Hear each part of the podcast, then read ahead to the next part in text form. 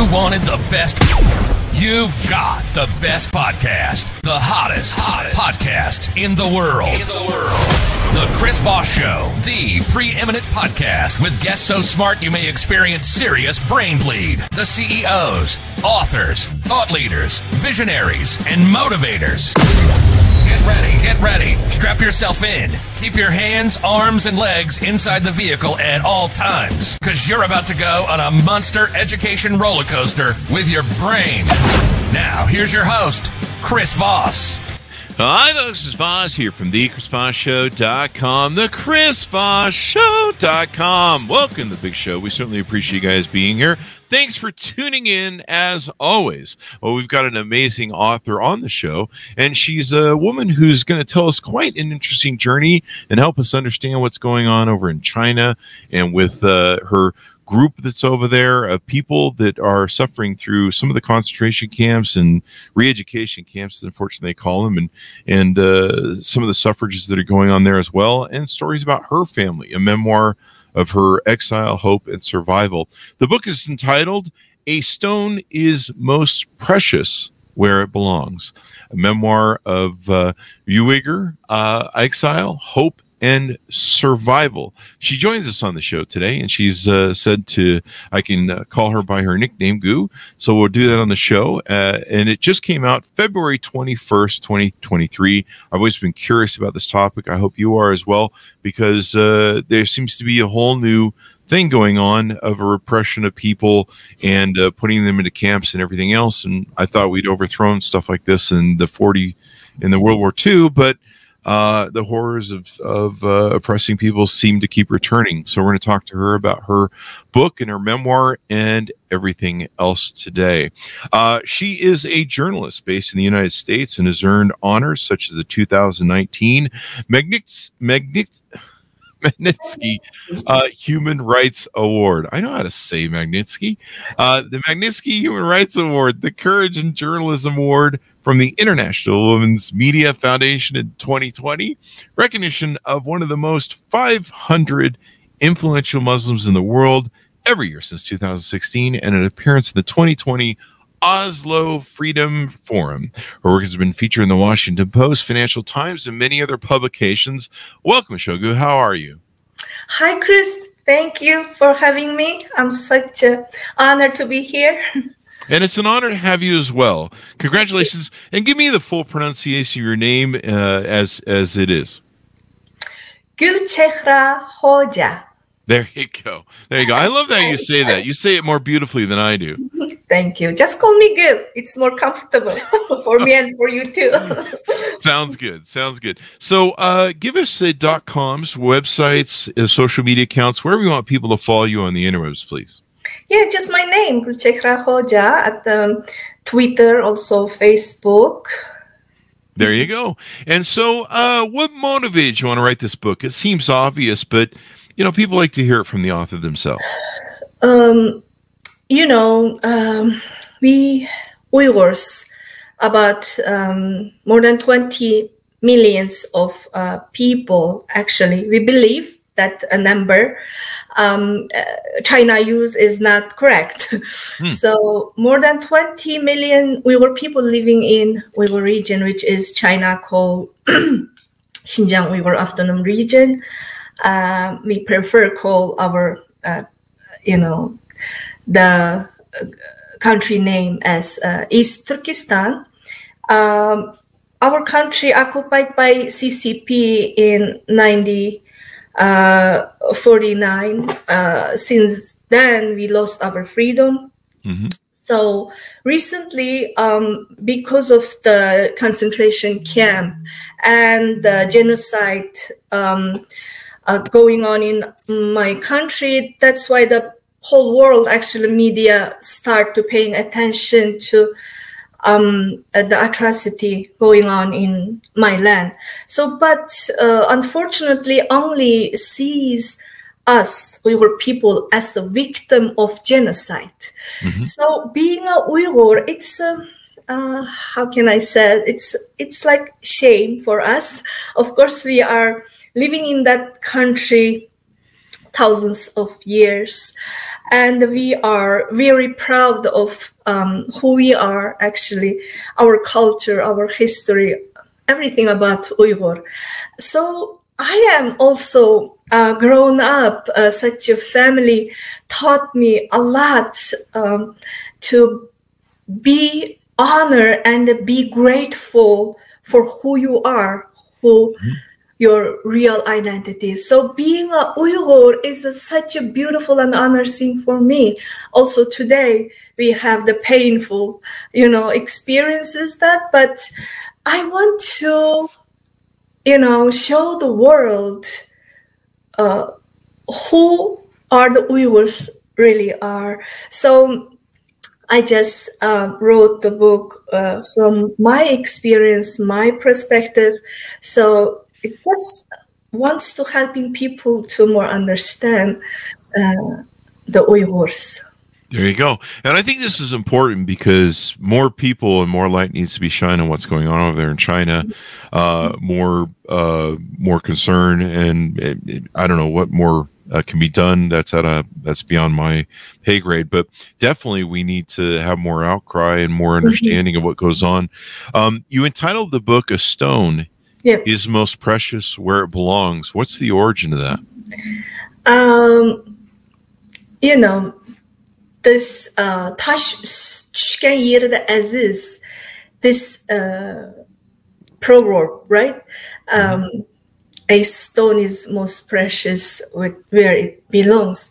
We usually um, uh, use this word to describe about um, the people who forcibly separate with their countries mm-hmm. and their um, homeland, their uh, birthplace. So mm-hmm. uh, this is the another point uh, that has uh, greatly inspired me to begin to writing this book because of my exile life. I really uh, lived through the deep values of this proverb. Mm-hmm. So I picked that name.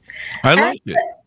Yeah, and it has a very beautiful story about uh, this proverb, mm-hmm. um, how it inspired me because um, my father used to um, use this word a lot, and also he sent me uh, when when he sent me first um, box from home, uh, he actually put one stone, the stone, the very random stone from our neighborhood.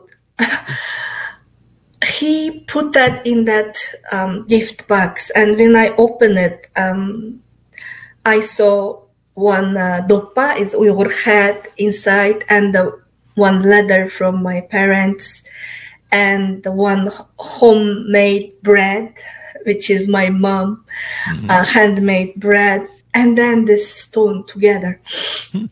and i was wondering okay they they think about yeah um, may i i may very uh, missed you know about the naan, the the bread, homemade bread, and this dopa presents Uyghur culture. They want to, um, you know, me keep up our tradition alive.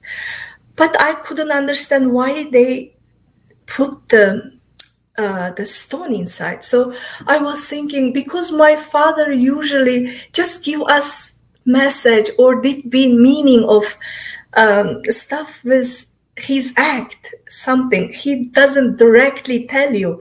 He wants to to think and deeply understand. That's why i naturally uh, thinking about why he put this uh, stone in that box. And i just think all related with a stone right? So i immediately you know the proverb which is tash yerde aziz come to my mind and i called my dad i said thank you for your gifts it's very beautiful and but you uh, send me a stone also is that the mean a stone is most precious where it belongs. And my father was so happy to see, you know, I deeply understand that. That's why I keep that stone with me. I already moved seven times in United States, but the stone for me is the part of my home, part of my homeland. That's why I keep that with me all the time. And when I move, I I afraid of lost that, you know.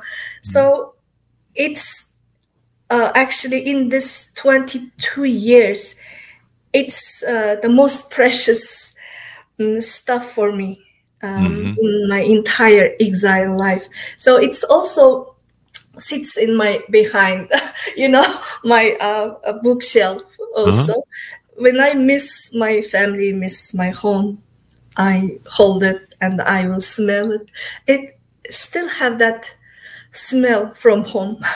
there you go. Well, that's a mm-hmm. beautiful story, and what a wise father. I like the father who makes people think, you know, and he's always like that. Yeah. Yeah, because my dad would just tell me things, and I'd just be like, "Yeah, whatever, Dad." But uh, you know, the whole thinking through it and the beauty of it, and he mm-hmm. probably knew that you know having having a part of your country to always have with you uh, and yes. things. So, uh, tell us just a little bit about how you ended up in America in exile. But what's what's the life journey and and some of the stuff that you put in your memoir? Yeah, I grew up in the Urumqi city, which is uh, the capital of our country, East Turkestan. Mm-hmm. And uh, in my early um, uh, beginning with, with TV life uh, career, actually uh, in a state-run TV called Xinjiang TV in Uyghur region, and I was pretty, um, uh, you know. Um, just like star mm-hmm. uh, because I create the first ever Uyghur children show in Uyghur TV mm-hmm. and very uh, quickly become uh, a star who everyone knows. Uh, mm-hmm. After five years working as a journalist and a TV host in Xinjiang TV, I witnessed so many um, propaganda because I deeply understand uh, we don't have actually freedom of speech, freedom of express in China. Mm. All the media is tool uh, of uh, propaganda for uh, CCP to use to brainwash people. Mm. Also, including my uh, children program from 2020, they change the education system for just using Han Chinese uh, mm-hmm. to reduce the Uyghur language teaching in all the school. Mm-hmm. And they also order us to propaganda about if your child um, learning Han Chinese, their future will be bright, you know. So those kind of stuff. And uh, when when you loved by your people, you earn their trust. After you brainwash their kids, it's for me like burden. It's uh, hurting. I work with very heavy, like guilty feeling since then. Then during that hard time, I had the opportunity to visit um, Europe. Mm-hmm. It was 2001 uh, in summer so I went to Europe. That's the first time I had a freedom to um, explore the internet freely. Oh. So I searching up what's going on outside of Uyghur region, what the exiled Uyghurs doing. So I search and I search up the uh, Radio Free Asia website, and I listen to their uh, news reports. It's a totally different from what i was working you know. So yeah. i i feel like i am not the journalist actually. They are journalists. So I, mm-hmm. w- I want to speak the truth. I want to i because i love my job. But i if i go back I forcefully could do more to for the Chinese government propaganda. Yeah. So I was, you know, change my mind. Mhm. By that time, I I feel like no, I cannot go back. So Mhm. I applied to Radio Free Asia, and they happily and very fastly, uh, um, you know, uh, accept me because they know me, and also they were very happy. So, but uh, during, you know, the just about to go to the U.S. embassy in Vienna, the boom, the September 11 happened. Oh yeah. and I was stuck in the Vienna one month, Mhm. and that time all uh, U.S. embassies shut down because of the war, and um, after one month, finally I came to United States. Uh, it was 20, uh, 2001 um, in October. Mhm. I start uh, my new career as a real journalist in the RFA since then. Wow. And so and so uh you have you ever, you've never been able to return to your country No, since then. Yeah. And that's kind of be challenging. it is. It is hard. And, uh, you know, but my father used to teach us, um, you know, for the freedom, everything Mhm. you can, um, how can I translate that? Um, nothing is valuable without freedom. He always said that. Wow. That's why I was, um, you know, achieving my dream. um, but it was um, we paid a lot. Mhm. Uh, you know, yes, I I reached my freedom of um, speech, uh, my freedom in uh, United States.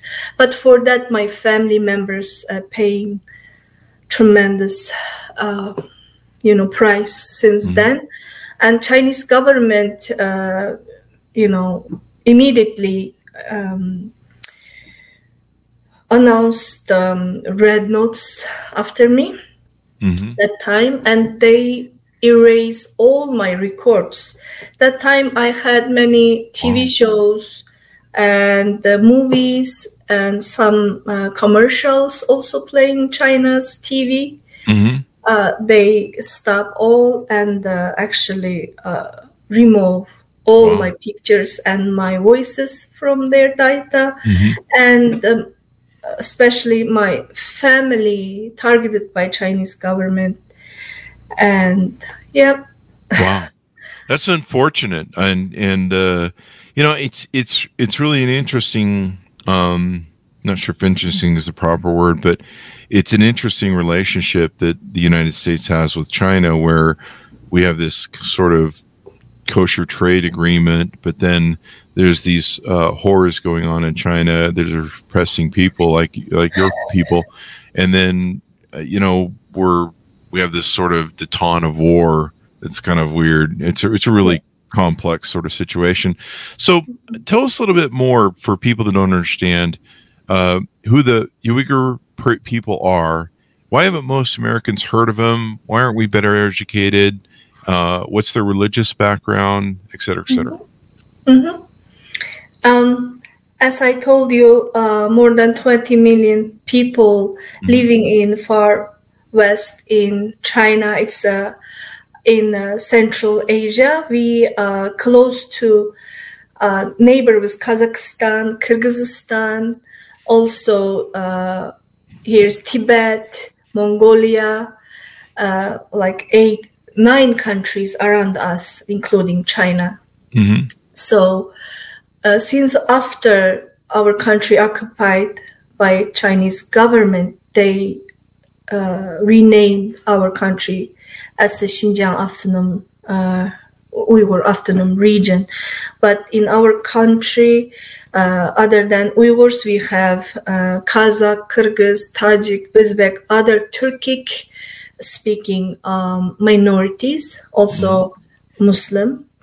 Uh, we Uyghurs um, uh, you know, convert to Islam about thousand years. So our culture uh, is mixed with Islamic culture also. It's a Mhm. very rich Turkic background.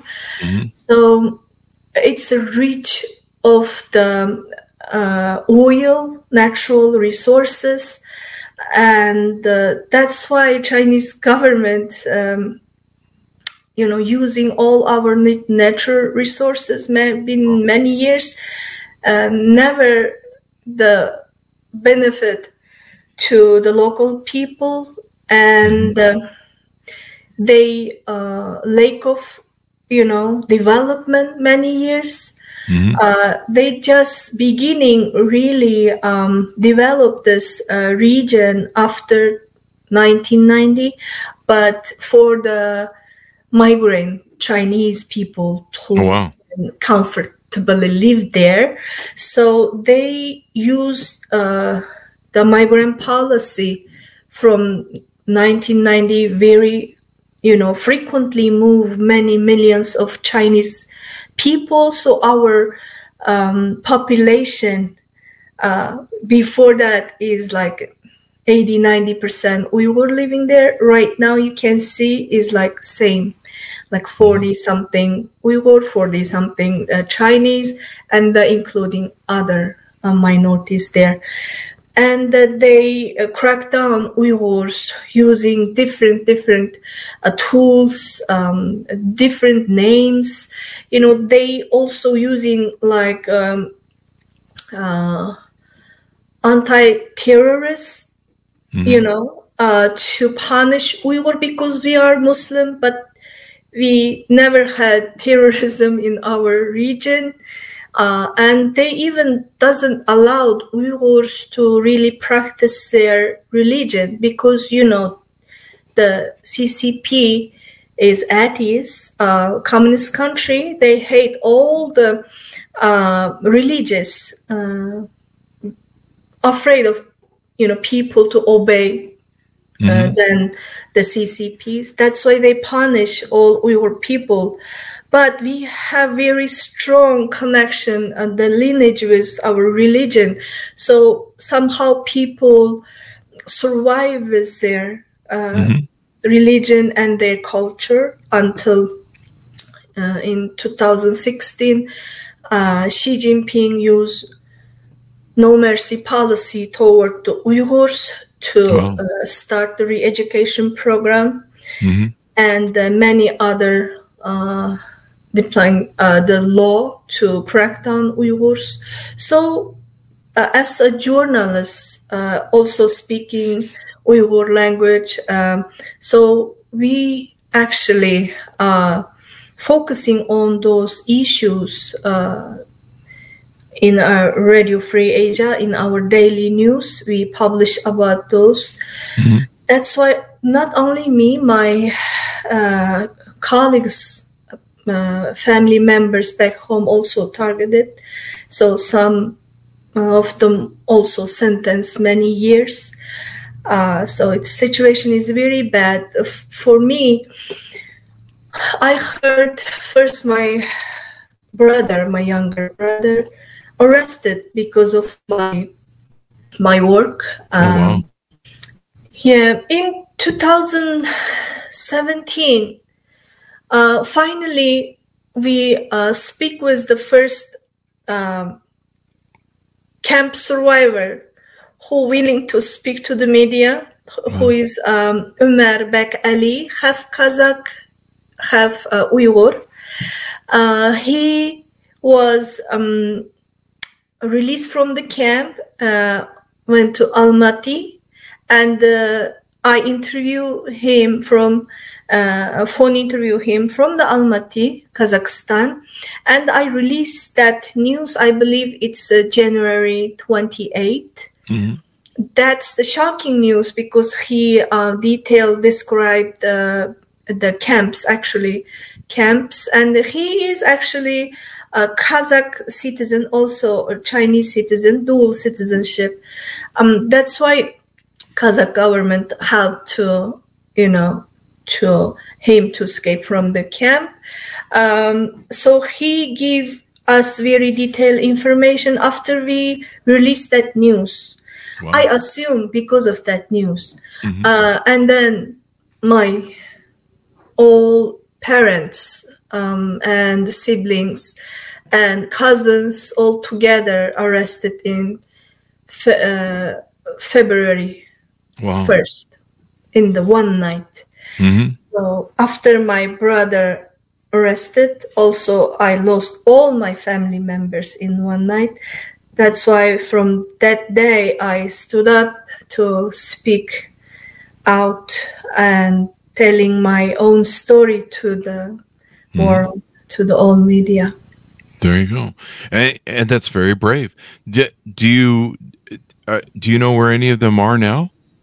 Yeah, after because I um, testified in front of Congress shortly, and that they released my mom, Mhm. um, and uh, because of my aunt also developed mental health problem in the camp. They released her after two years, and they released my brother recently, like about Mhm. a, a year.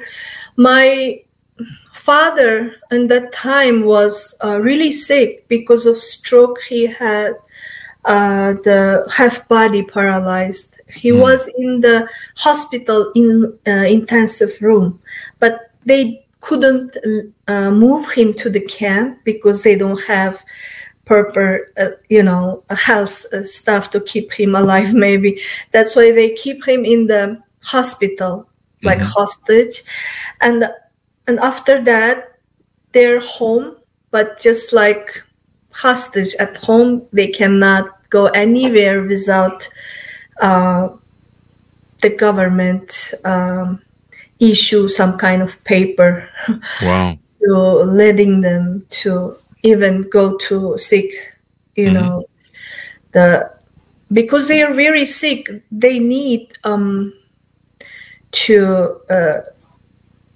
to go to the doctor hmm even that they cannot go freely Wow. they're all at home three of them Mhm.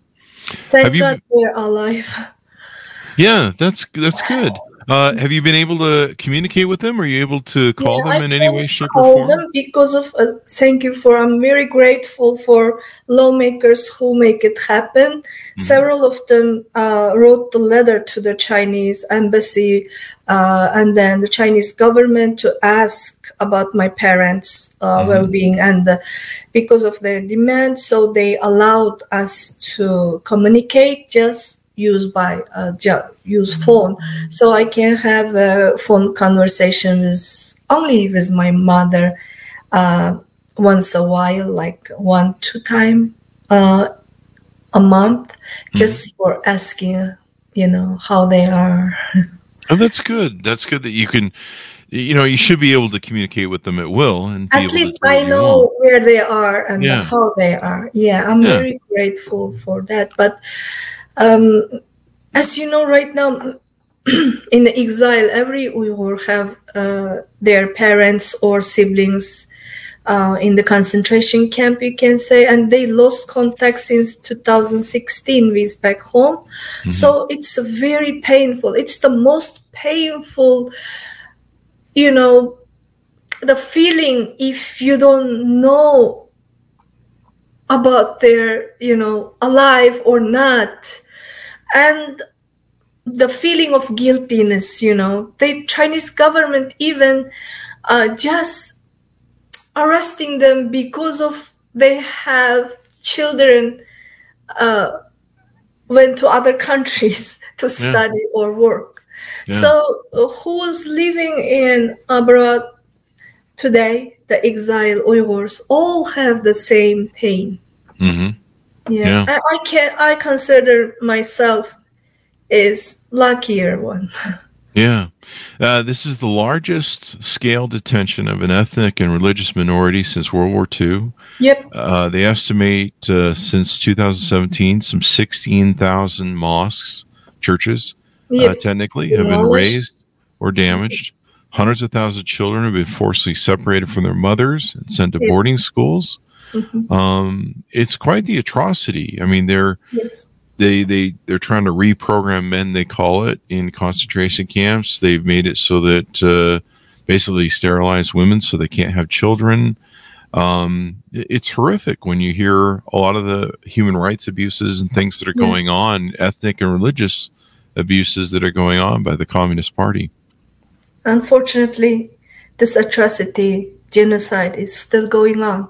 Hmm Yeah. Even you can uh, count from the 2017, uh, the six years pass. So the 21st century genocide is happening in front of our eyes. Wow. And and uh, yeah, but the good part is is you're writing a book, you're speaking out. You I've seen uh, uh, many interviews that you've given on this, and you're drawing a lot of uh, you're drawing a lot of light onto this subject and getting people aware of it, which I think is the important part of your book as well. Not only is telling your story, but uh, you know, and this is a journey of exile, hope, and survival. What do you hope um, is the future for the Uyghur people? You know, we still feel we are not doing enough. hmm and the world didn't do enough, especially the leader of all those uh, democratic countries, Mhm. uh, Islamic countries. They they didn't really trying to stop this genocide, hmm and um, you know. And all through for this uh, individual like me, uh, exile, Uyghurs, um, taken away from their homeland and their people, language, and the cultural environment. hmm Uh, they still fighting for the existence, you know, because the in homeland, all Uyghurs and other Turkic ethnicity, um, entire people facing um, existence. Um, So it's it's like our duty to keep our dignity, our culture, our um, hope alive. This is at least we can do right now. Hmm Um, by writing this book, I also intend to tell uh, the world, uh, the generation who is, you know, watching this um, most, you know, uh, how can I say, the the sad time in the history, and should have sense of you know um, we are the same people. We all have a responsibility to stop this genocide because um, uh, you know we are just like flowers in earth uh, earth we can say is in a garden. We are just different flowers to make this uh, world more uh, beautiful together. Hmm and um, in order to make it even beautiful we need to live and uh, devote ourselves like flower. So mm you may remember or tell others what I have uh, briefly said here. I hope it will uh, shine beauty and hope into you and others as well. There you go. There you go. And a beautiful story about your life and your journey and the challenges that you go through. And uh, I hope someday that uh, somehow this can be fixed. What's going on in China? I don't know how. I don't know. You know, this this is to power is much bigger than I. But hopefully it will, and and hopefully you will bring uh, more awareness and more uh, people That's my point. that, yes. that will stand up and say, "Hey, this is BS. We shouldn't be allowing this to happen," and all that good stuff. Uh, so, thank you very much for coming on the show, Goo. We really appreciate it. Thank you very much to Thank you. having me. Thank, Thank you. Uh, give us your dot coms or wherever you want people to find you on the interwebs as well. Mhm. Also, you can, uh, you know, search up rfa.org uh, to Uyghur News. Uh, much more you can learn from that our uh, website.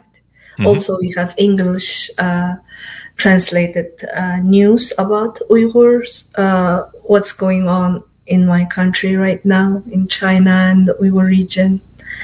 And uh, Gulchehra Hoja uh, at uh, Facebook and Twitter as well. There you go. There you go. So, folks, order up the book wherever fine books are sold. A stone is most precious where it belongs. Uh, you can order wherever fine books are sold. February 21st, 2023. A story of exile, hope, and survival. I, it's, it's really important to understand the story, what's going on over there. I mean, the largest, largest scale detention of ethnic and religious minorities since World War II. I mean, this is this is larger than the horror that was uh, done to the Jews um, you know, this is something we need to call out and try and support and and uh, and uh, support human rights. So thank you very much, Goo, for coming on the show. We really appreciate it. Really, thank you. Thank you so much. Thank you. And thanks so much for tuning in. Go to goodreads.com forward slash Chris Voss, youtube.com forward slash Chris Voss, and all those crazy places on the internet. Thanks for tuning in. Be good to each other. Stay safe. We'll see you guys next time.